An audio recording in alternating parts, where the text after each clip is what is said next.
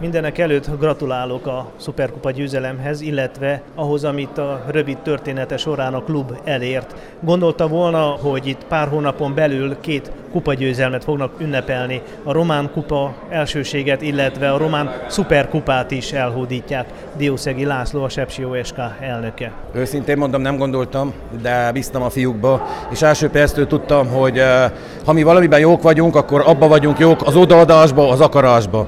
És van egy csodálatos szurkolótáborunk, ami egyre nagyobb, egyre jobban növekszik, és megérdemli a szurkolótáborunk, hogy eh, örüljön. Nem csak a román kupának, hanem most már a szuperkupának is.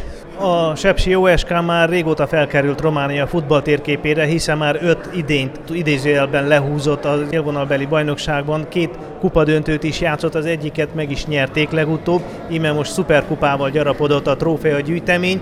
Mi lesz a következő? Megcélozni a bajnoki címet? Hát egy kicsit messze vagyunk attól, be kell ismerjük, hogy eh, ahhoz eh, egy picit eh, több eh, pénzre lenne szükség a klubnak, egy picit a játékos kereten is kellene javítani. Nem menjünk olyan nagyon előre, beszéljünk arról, hogy ha bemegyünk megint a felsőházba és ott lennénk egy negyedik helyen, akkor az megint egy csodálatos dolog lenne. Aztán, ha meg a harmadik helyet fognánk el, a dobogó harmadik fokát, akkor az lenne habatortán. Ez a szuperkupa győzelem önbizalmat ad a csapatnak a közelgő bajnoki rajt előtt, illetve hát a nemzetközi kupa szereplés előtt? Természetesen. Szerintem a fiúk most már lássák, hogy akarással, odaadással mindent el lehet érni. 10-11 év alatt jutottak el a megyei bajnokságból a román szuperkupa győzelemig. Mi a sikertitka, ha elárulható, és van-e titok? Igen. A siker titka a rengeteg munka, a tisztesség, az odaadás, az akarat és a hozzáállás.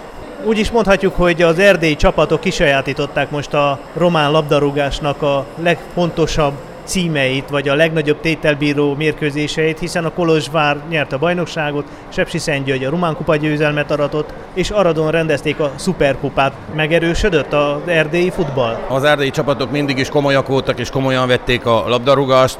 Nem hiába van az, hogy az erdélyi klubcsapatok már az 1900-as évek elejétől megalakultak, és itt Aradon, Kolozsváron, Sepsi Szentgyörgyen is 1921-ben megalakult az első profi labdarúgó csapat, úgyhogy én szerintem eljött az idő, hogy kidugjuk mi is a fejünket egy picit a román bajnokságba, sőt a kupákba is. A szuperkupa döntőben nem csak a pályán nyertek, hanem a Sepsiszentgyörgyi szurkolótábor leénekelte a kolozsvári tábort is. Milyennek tűnt önnek a meccs hangulata? Szenzációs volt, meg szeretném köszönni a Sepsi Szentgyörgyi szurkolóknak és a, a Csíkszeredai, Székelyudvarhelyi, Kézdivásárhelyi, nem tudom, Marosvásárhelyi, Kolozsvári, nem tudom tovább sorolni a szurkolókat, azon kívül az anyaországból jött segítséget, Ferencváros, Szeged, nagyon sokára jöttek, azon kívül Felvidékről, Vajdaságból, tehát eh, összenő, ami összetartozik, nem hiába mondják.